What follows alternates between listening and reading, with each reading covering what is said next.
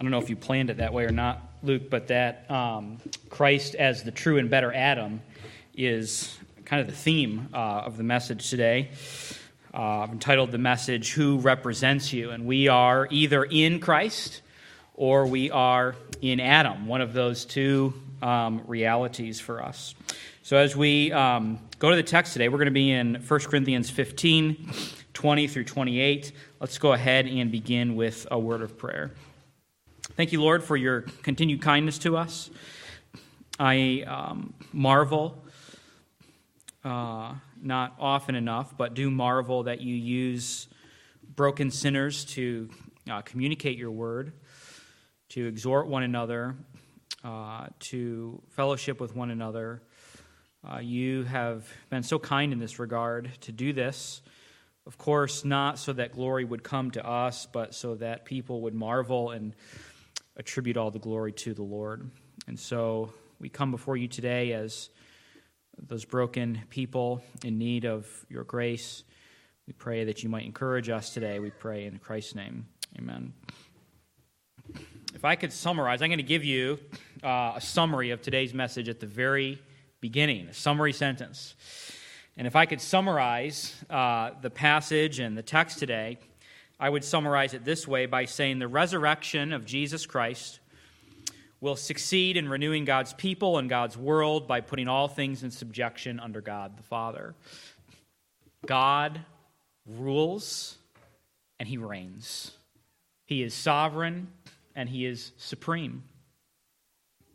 Of all the things that we talk about as Christians and of all of the uh, topics that we like to discuss, of all of the Bible passages that we enjoy reading, it seems like one of the things that is left out it oftentimes is God's right to rule, his right to command, and his right to reign. And I would like to begin today by looking at three different passages that all describe specifically Jesus Christ's right to reign uh, to prepare us for the text in front of us. The first one is Philippians chapter 2, verses 9 through 11, where we simply read this Therefore, God has highly exalted him, that is Christ, and bestowed on him the name that is above every name, so that at the name of Jesus, every knee should bow in heaven and on earth and under the earth, and every tongue confess that Jesus Christ is Lord to the glory of God the Father. Every last tongue will confess the Lordship of Christ. In Psalm chapter 2 and verses 7 through 9, we read this I will tell of the decree. The Lord said to me, You are my son. Today I have begotten you. Ask of me, and I will make the nations your heritage and the ends of the earth your possession. You, speaking of Christ, shall break them with a rod of iron and dash them in pieces like a potter's vessel. And then, of course, Revelation 19, 15 through 16. From his mouth, that is Christ, comes a sharp sword with which to strike down the nations, and he will rule them with a rod of iron. He will tread the winepress of the fury of the wrath of God the Almighty. On his robe and on his thigh, he has a name written King of Kings and Lord of Lords. We need to learn how to orient ourselves as the creature accordingly. There is a place for us underneath the sovereignty and lordship of Christ. To some people, these texts or these passages may be uh, a bit jolting. They may even be passages that you would rather avoid. The unbending authority, the unyielding authority of Jesus Christ is repulsive to the natural man. And even as Christians, we sometimes wrestle through this reality. We sometimes struggle because of the influence of our flesh and we wrestle with these kinds of passages. For others, this passage, or these three passages, and specifically today's in 1 Corinthians 15, will be a comfort. In, in reality, They ought to be a comfort to us because resting in the lordship of Christ is the most comforting thing we could possibly do. To simply rest and understand that He is in charge, He is sovereign, and He rules, yes, with authority, but He rules with kindness as well. It turns out that living life as if you were God ends up not working out too well. And today's text is about the authority of Christ, it is about the authority of the Father, and it also is about the fact that the resurrection establishes and gives testimony to this authority. And so let's go ahead and read the passage in front of us 1 Corinthians chapter 15, beginning in verse 20, going through verse 28. But in fact, Christ has been raised from the dead, the firstfruits of those who have fallen asleep. For as by a man came death, by a man has come also the resurrection of the dead. For as in Adam all die, so also in Christ shall all be made alive. But each in his own order Christ the firstfruits, then at his coming, those who belong to Christ. Then comes the end, when he delivers the kingdom to God the Father after destroying every rule and every authority and every power. For he must reign until he has put all his enemies under his feet. The last enemy to be destroyed is death. For God has put all things in subjection under his feet. Now, when it, but when it says all things are put in subjection, it is plain that he is accepted who put all things in subjection under him. When all things are subjected to him, then the Son himself will also be subjected to him who put all things in subjection under him, that God may be all in all. I want to look at this passage in three sections today. Verse 20, the fact of the resurrection. 21 through 22, the work of the resurrection. And then 23 through 28, the result of the resurrection. In today's passage, verses 20 through 28, we are talking about the success and the effectiveness of the resurrection and what the resurrection accomplishes. The first verse tells us this in no uncertain terms, but in fact, Christ has been raised from the dead, the first fruits of those who have fallen asleep. Now, uh, what you have to understand is last week, uh, as I was preaching, uh, actually, as I was preparing to preach for last week's message, I wrestled through whether or not I should have included verse 20 in that passage, because verse 20 is actually finishing a thought. And uh, ultimately, I decided to do this in two separate messages. I still don't know if that was the right decision or not, but keep in mind that verse 20 is finishing the thought of the previous section. It is actually the culmination of last week's passage. You may recall that there were Corinthian Christians doing what? What were those Corinthian Christians doing? They were denying the resurrection, and Paul gives implications? Well, if there's no such thing as a resurrection, then Christ hasn't been raised. And if Christ hasn't been raised, then your faith is futile. If your faith is futile, you're still in your sins. And he gives this whole long list of all of the implications of if Christ has not been raised and all these things have happened. Well, Paul kind of culminates this in verse 20, where he boldly says, But Jesus has been raised from the dead. But this, this has happened. And, and, and we saw this last week, but just to, to uh, rehearse this, all of the things that Paul said wouldn't be true if Christ was not resurrected, because of verse 20, all those things are true because Christ was resurrected. We, we, our faith is not futile. Uh, those who have trusted in Christ, they're not in their sins any longer. There is forgiveness, there is redemption, and all of those kinds of things. One is uh, reminded uh, in verse 20 uh, almost of Ephesians chapter 2. You, you know uh, it's been said that probably the two most important, I, I, don't know if we could say they're the most important, but they're very important, two top verse, words in the Bible uh, in Ephesians chapter 2 are, are the words, but God. You, of course, remember that passage where the passage talks about we were dead in trespasses and sins. We were, you know, uh, we, we were in need of something to change us. And all of a sudden he says, but God and then he talks about the redemption that happens. Well, this is kind of a similar uh, kind of a, a verse here. Um, here's the logic of verse 20. You thought there was no such thing as a resurrection, but Christ. It's kind of this almost jolting impacting statement of you don't think there's a resurrection? This would have this, this, this, this. You would be dead. You'd be in your sins. But Christ. but, but Christ rose from the dead. He is victorious. Christ has been raised from the dead. Jesus is alive. He is no longer in the tomb. And this reality will carry with it certain implications throughout the rest of this passage, beginning here in this very verse. And the first implication that we see that Jesus has indeed been raised from the dead is the second half of the verse that says, the first fruits of those who have fallen asleep. Now, a first fruit is, in essence, a down payment.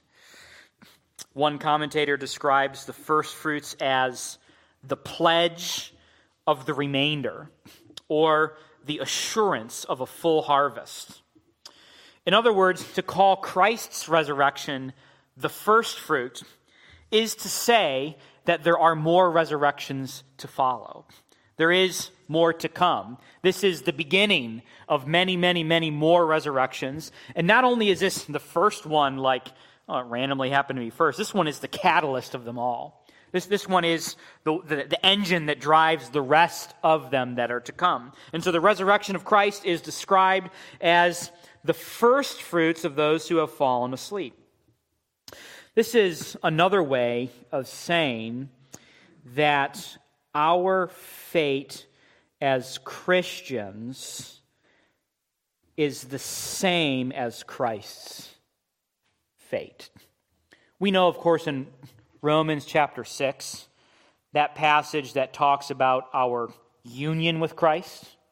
You know that we are in Christ and that there are certain things that happen because I am in Christ. Here's some results of that. My life is tied to his life, and that's what's going on in this passage. If you are in Christ today, that is to say, if you have believed on Christ, you have repented and believed in him, you are a Christian, then your fate is bound to his. If, if it were possible that Christ didn't raise from the, he did rise from that, but if it were possible, then that would be your fate. But your fate is tied to Christ. And because Christ rose, you will rise also. That is not speculation. It is not a vain hope. It is not a speculative hope. It's not a, a let's cross our fingers and hope that this really happens. It is a guarantee because Christ's resurrection was guaranteed and did happen. My resurrection as a believer in Christ is also guaranteed. I'm bound to him. Now, how does this happen? Well, this is given to us in the next series of verses, in verses 21 through 22 we read, For as by a man came death, by a man also has come the resurrection of the dead. For as in Adam all die, so also in Christ shall all be made alive. Now, what he does here is he explains this resurrection reality with a compare and contrast, okay? He is comparing those who are in Adam to those who are in Christ. Now, we are not told the details here in 1 Corinthians 15. But we do understand from this passage that in some way, in some form, in some fashion, Adam functioned in a representative capacity for the human race. Okay?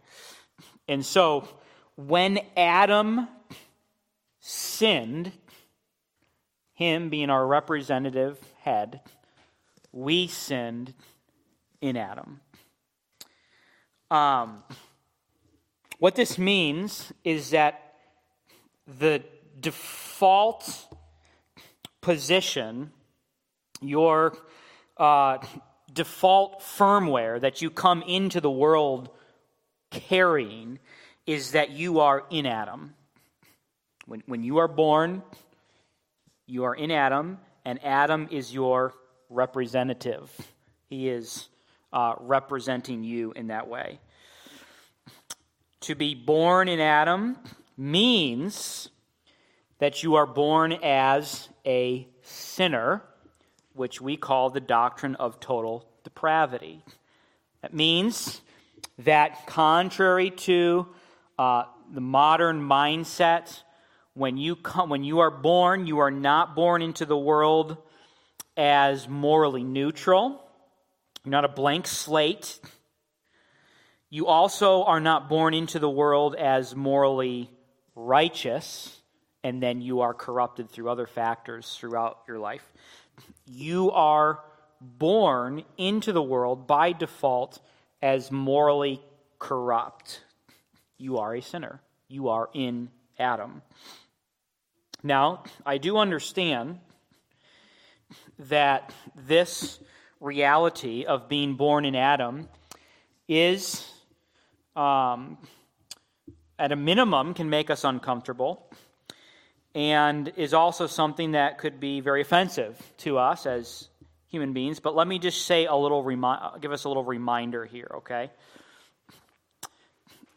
If you say that's not fair, keep in mind that you have signed on to that by sinning yourself. Okay?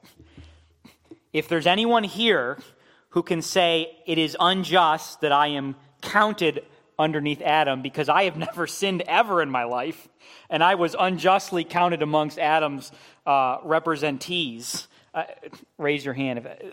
If, we have we have validated that we have signed on to that. We have, in essence, said, Yes, I agree to be represented by Adam because I sin. Okay. And so there is the fact, we can, we can say this really in two ways. Uh, we are sinners by nature, which is what it means to be in Adam, and we are also sinners by choice. We have actually done actual sins. And so there is real accountability here in this regard. Um, I, I, talk, I actually talked to someone recently who said, um, you know, it's, it's um, Adam, it's not fair that Adam did this. Um, I, I didn't do that, and so I don't have to be held accountable for that. And yes, God does hold us accountable for that because we have ratified that in our own lives.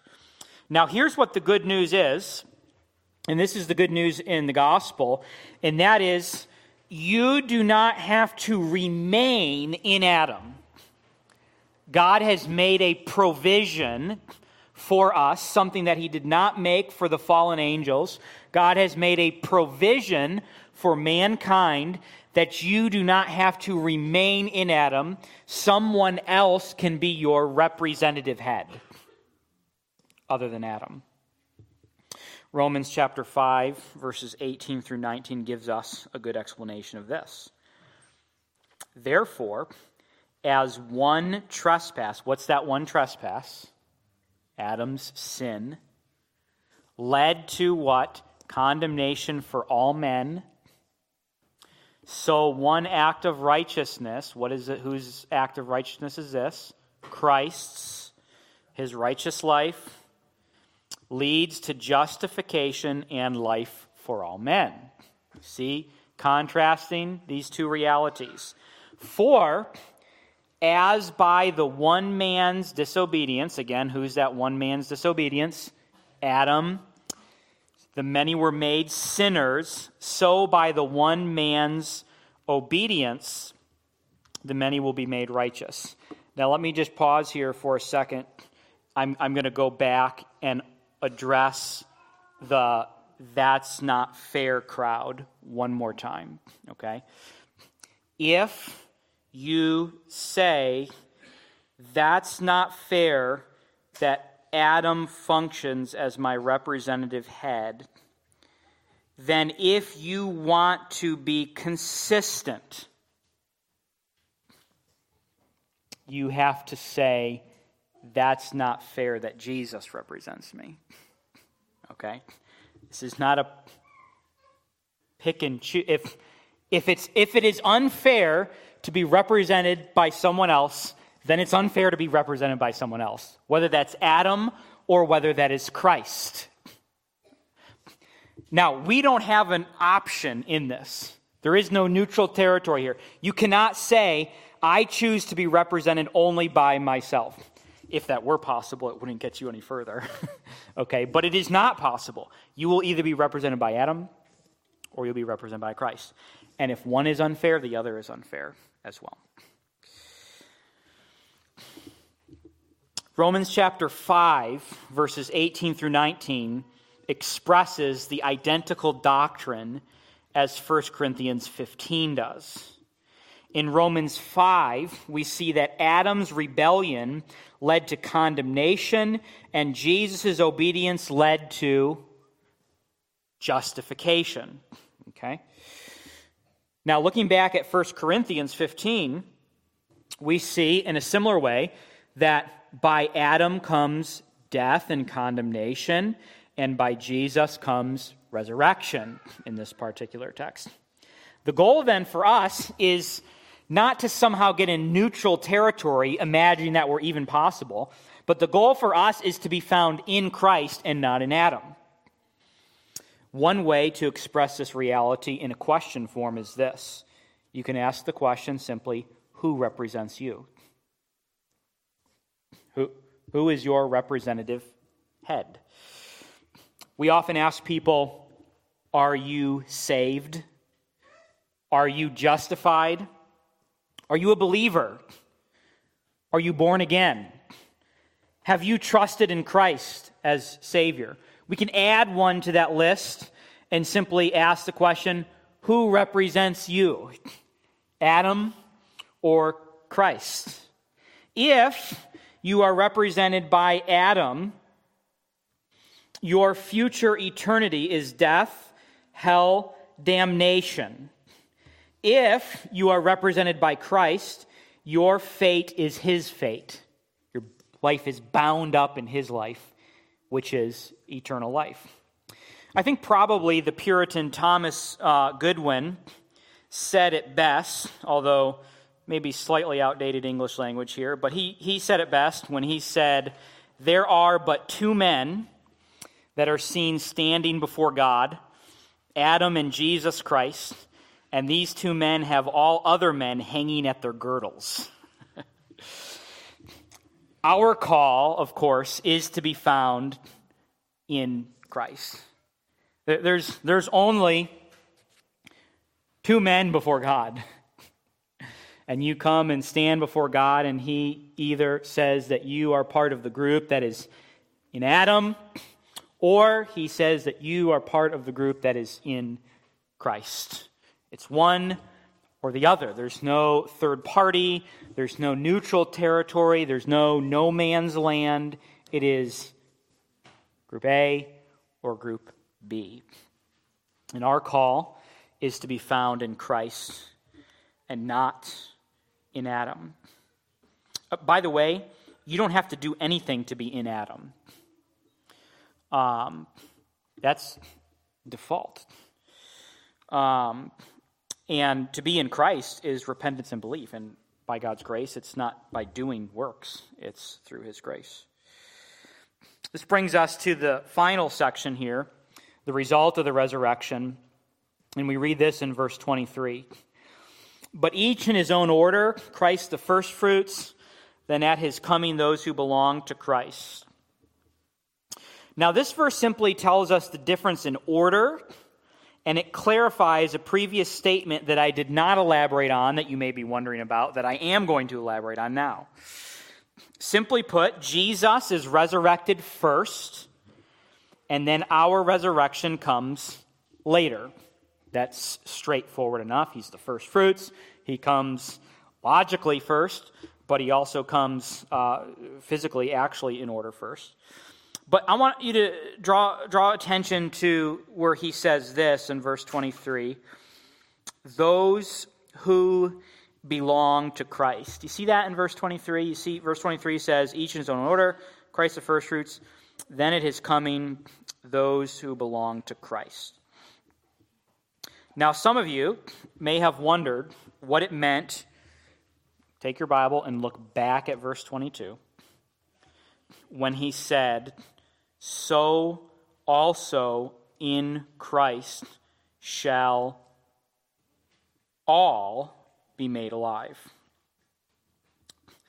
You see that in verse 22? Okay. Now, the question I think that most people would have when they read that in verse 22 is what does the word all mean? When he says that in Christ here, all will be made alive, some may wonder whether or not this teaches uh, a false doctrine called universalism. And of course, this teaching says that because of the work on the cross, that Jesus saves all people down to the last man and woman, um, whether they believe in him, whether they reject him, no matter what happens, every last member of the human race is saved. And verse 22 would be a verse that they would go to to say that in Christ all will be made alive. And the question is is that what this is teaching? Universalism. And the reason that verse 22 cannot be teaching uh, universalism is because of verse 23 that says that only those who belong to Christ will be resurrected. So, verse 23 gives commentary in verse 22, it constrains it and gives it meaning and gives it um, direction. So, this helps us to go back into verse 22 and understand verse 22 because of the commentary of verse 23 to mean this. Here's what verse 22 means it means all those in Adam die, all those in Christ live. If you are in Adam, every last one of you, every last person in that in Adam group dies. And if you are in Christ, all the people in that group live. And verse 23 makes that clear because it simply says, at his coming, it will be those who belong to Christ, meaning that there are those who do not belong to Christ that will not be raised from the dead. Salvation, then, justification, is clearly limited to those who are in Christ. Which brings us to verse 24 that says this Then comes the end when he delivers the kingdom to God the Father after destroying every rule and every authority and every power. These are also resurrection implications. One commentator describes this as the restoration of a dominion gone astray. There's a dominion, it went astray, and Christ is fixing it. One is reminded of Daniel chapter 7, where this theme of the dominion of Christ comes into focus. And you see all the way back in Daniel uh, a discussion of the dominion of Jesus Christ. And we see, I saw in the night visions, and behold, with the clouds of heaven, there came one like a son of man. This is Christ. And he came to the Ancient of Days and was presented before him. And to him was given dominion and glory and a kingdom that all peoples, nations, languages should serve him. His dominion is what kind of a dominion? It is an everlasting dominion which shall not pass away, and his kingdom one that shall not be destroyed. You see, Adam was given a dominion, and he perverted it, he destroyed it, he ruined it. It was kind of a sort of Pandora's box, so to speak. He messed it up. And Jesus is coming to put things right and declare himself as the rightful ruler. This will involve a number of things. Verse 24 tells us that this restoration of a dominion gone astray involves Jesus destroying every human rule and every human authority and every human power. It will involve Jesus giving the kingdom to his Father after this happens. And verse 25 explains this by saying he must reign until he has put all his enemies under his feet. Jesus puts his enemies under his feet. Now, this may seem like a step too far for some, because after all, the predominant I think I'm okay saying predominant. The predominance American view of Jesus is that Jesus is this very permissive and passive sort of a person. That, that Jesus just, it's the whole um, come as you are, leave as you came mentality. Just, Jesus accepts us as we are, which he does. But the American view is that he accepts us to remain as we are, whereas the biblical view is he accepts us as we are to go then and change us into his own likeness. That's, that's, that's the difference, okay? And so don't anyone say that, that, that I don't believe that Jesus says, come as you are, okay? He says that okay? You don't have to clean your life up first before you come to Christ because of the doctrine of grace, okay? But Jesus does not leave us where he found us. And he does not affirm our innate sinful nature and, and permit that. Okay?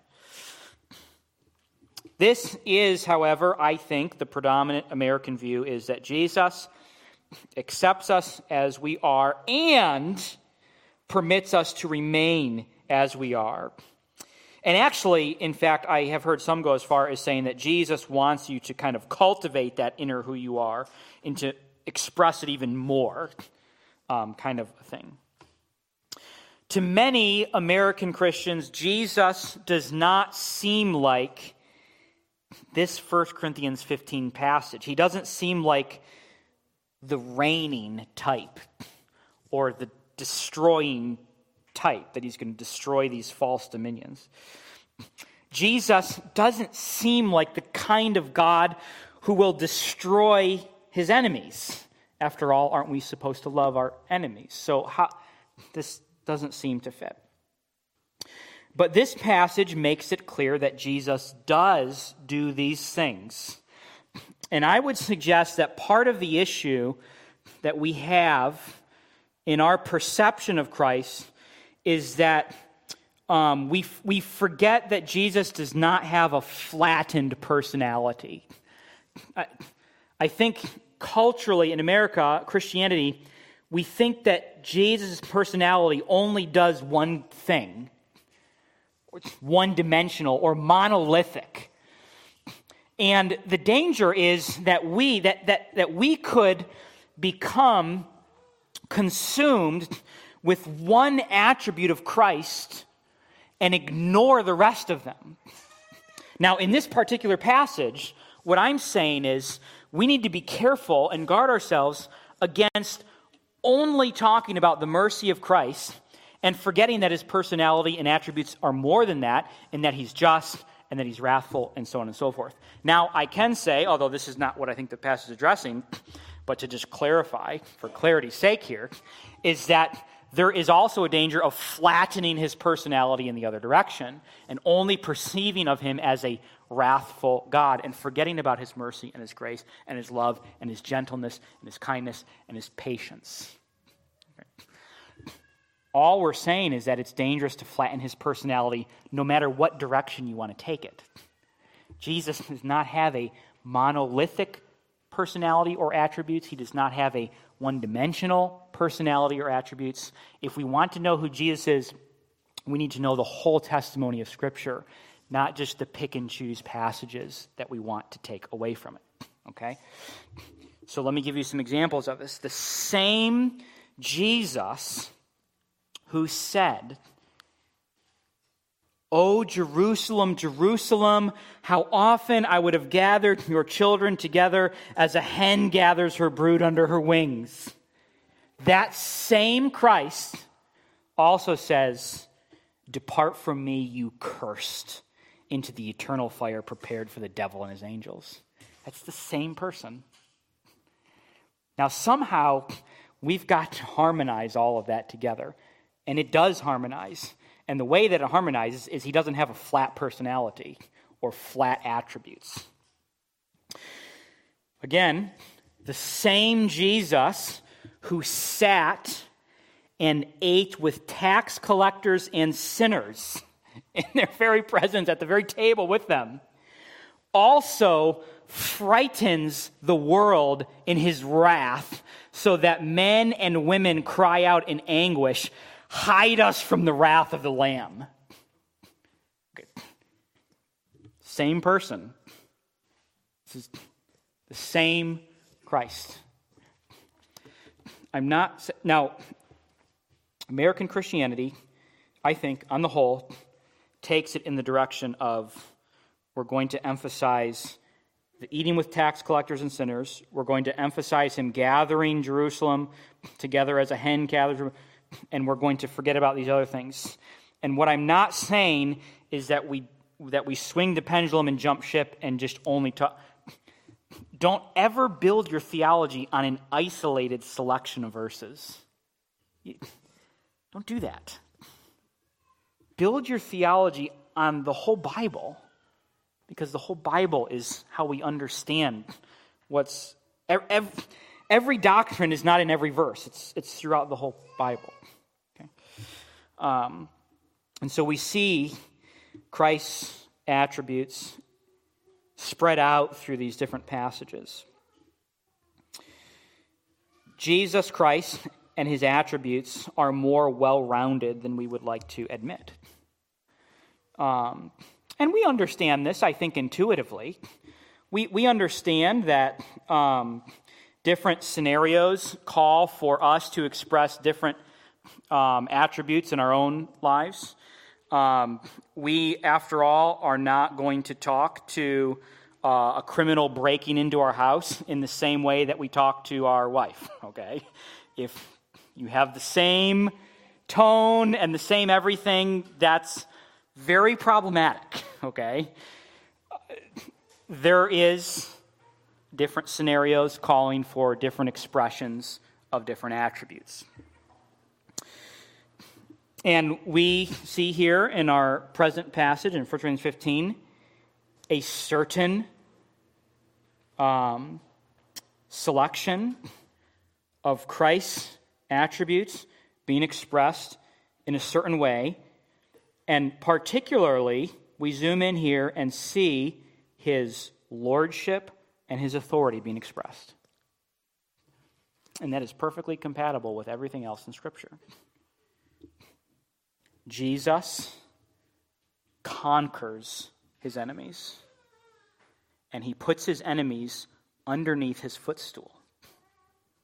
And that is good, and that is glorious, and that is God honoring, and it is Christ exalting, and it also happens to be good for us as believers in Christ. Jesus conquers his enemies. The last one namely death. Aren't you glad Jesus conquers his enemies, namely death? Because all things, including death, is put underneath his feet. Verse 27 For God has put all things in subjection under his feet. But when it says, all things are put in subjection, it is plain that he is accepted who put all things in subjection under him. This verse looks back to Psalm 8, verse 6, that says, You have given him dominion over the works of your hands, and you have put all things under his feet. Here is the logic of verse 27 God the Father puts all things underneath Jesus' feet. Jesus is given all authority all dominion, all rulership. This does not mean that God the Father is now subjected to Jesus. No. As it is plain, the Father is not subject to the Son. Okay? There is still, even in the Trinity, a, a divine hierarchy. This does not mean that there is a different worth or value in the Trinity, but that the uh, order goes in a certain order. Then verse 28 says this When all things are subjected to him, then the Son himself will also be subjected to him who put all things in subjection under him, that God may be all in all. Once Jesus Christ has crushed all his enemies, and once all things are subjected to him, then the Son will rest from this task, and be subjected to the Father. What is the purpose? So that God may be what? All in all. On this, John Calvin says, all things will be brought back to God as their alone beginning and end, that they may be closely bound to Him. He is the Alpha, the Omega, the first and the last, the beginning and the end. Genesis 1 1, in the beginning, God. Life is all about God. Okay? Everything that happens is about God. Everything he does is about himself. All of creation is about God. You exist to serve God. It's all about him. It's important for us to remember a lesson that I think is harder for us to learn than we would care to admit. And that lesson is this God is God and you are not. It is also important to remember that God's commitment to grace and mercy does not mean he will share his sovereignty with us. We will be subjected, and we are subjected underneath him. God is Lord, and He is ruler, and He is king, and He is in charge. You and I need to remember that we must find ourselves underneath His lordship here and now. As we saw at the beginning, in the opening of this message, one day every knee will bow to His lordship. You can do that now, or you can do that later with consequences. The question is not whether you will bow the knee. You will bow the knee. The question is whether you do it willingly or under duress prior to being cast into the lake of fire. We also need to remember not to fall in love with the very rules, authorities, and powers that he will one day demolish. Because God is demolishing the powers of this world, we need to be cautious not to love those powers of this world. First John says it this way Do not love the world or the things in the world. If anyone loves the world, the love of the Father is not in him. In other words, don't love God's enemies. This includes the visible rulers and the visible authorities and the visible powers, but it also includes the invisible ones, which includes vain philosophies Note this in Colossians 2 8. See to it that no one takes you captive by philosophy and empty deceit, according to human tradition, according to the elemental spirits of the world, and not according to Christ. What this means then is that we have a lot of dangers we need to be on the lookout for, and a lot of enemies of Christ that are lurking around, visible and invisible. We need to be on guard against God's physical enemies, but we also need to be on guard against God's ideological enemies. And if you are wondering what some of those ideological enemies look like, come to our 9 o'clock service because we've been talking about some of those uh, enemies of Christ. One might inquire as to how we may be enabled to avoid clinging to these enemies of God. How, how might one go about it? If one were to say, I want to avoid making a partnership or a pact with God's enemies, what, what ought one to do? And the prescription is actually rather simple. It's given to us in John 10 in verse 27. And that simply is this My sheep hear my voice, and I know them, and they follow me. It's not very complicated, it's not very hard. It's, it's not first go get a PhD in detecting false doctrine. Um, it's not do this or do that. I'm not saying we couldn't be helped by education in that regard. But at the end of the day, the, the spiritual reality is that if you are Christ's, then you know Christ's voice.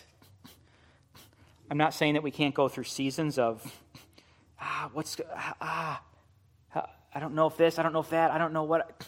We can go through those kinds of seasons, but ultimately the voice of Christ will prevail in drawing his own sheep to himself. Every Christian will ultimately prevail in following the voice of Christ, not because they have the strength within or the discernment within, but because Christ compels us to come. What this means practically speaking, is that according to today's text, we need to be found in Christ, not in Adam. Those who are in Adam cannot hear Christ's voice. In fact, those who are in Adam will hear Christ's voice as the voice of an enemy, as the voice of um, someone who is deceiving them. Um, we're going going through the uh, um, Lord of the Rings books, um, and we're in the second one right now. And this was not included in, in the movies, um, so it was my first time hearing this part of it. But uh, there's a section where uh, Saruman is in Isengard, and he has an opportunity to talk to the people, and he speaks, and his voice sounds as if it were sweet. And then all of a sudden, Gandalf comes in and he talks, and they say, compared to Saruman's voice, Gandalf seems harsh and proud, and all of these kinds of things. And Saruman, of course, is trying to persuade them with his voice, but just the very sound of his voice is persuasive to them, so much so that some almost are persuaded to go on his side. And, and the same thing basically is true here. If you are in Christ, then you will hear Christ's voice as the true voice and not be taken and led astray. If you are in Adam, you will perceive Christ's voice as to be the voice of an enemy. Be, oh, that's that's I couldn't do that. That's proud. That that's that's bigoted. That's whatever you want to say that it is. We need to be found in Christ, not in Adam. I have three points of application for us today. The first one is this trust that Christ's resurrection is the first fruit of your future resurrection. That is to say, that you will rise again because Christ rose again. Okay? My life is bound to his. The second one is this ask who represents me. And of course, you understand what this, text, what this question means based on the passage today. If you are found to be in Adam, if that's your lot, then repent and believe in Christ so that Christ represents you. In other words, uh, you need to be born again. You need to be saved. You need to trust in Christ. And the third one is this refuse to ally yourself with Christ's enemies knowing that Christ will put his enemies under his feet, find refuge in him. Don't make partnerships. Um, what partnership has Christ with Belial? 2 Corinthians chapter 6. Um, let us find hope in Christ and Christ alone. Thank you, God, for this passage and this text, for your goodness to us. Help us to trust in Christ alone. Help us to find hope in the resurrection. Help us to know that you are sovereign and you are Lord. We pray this in Christ's name. Amen.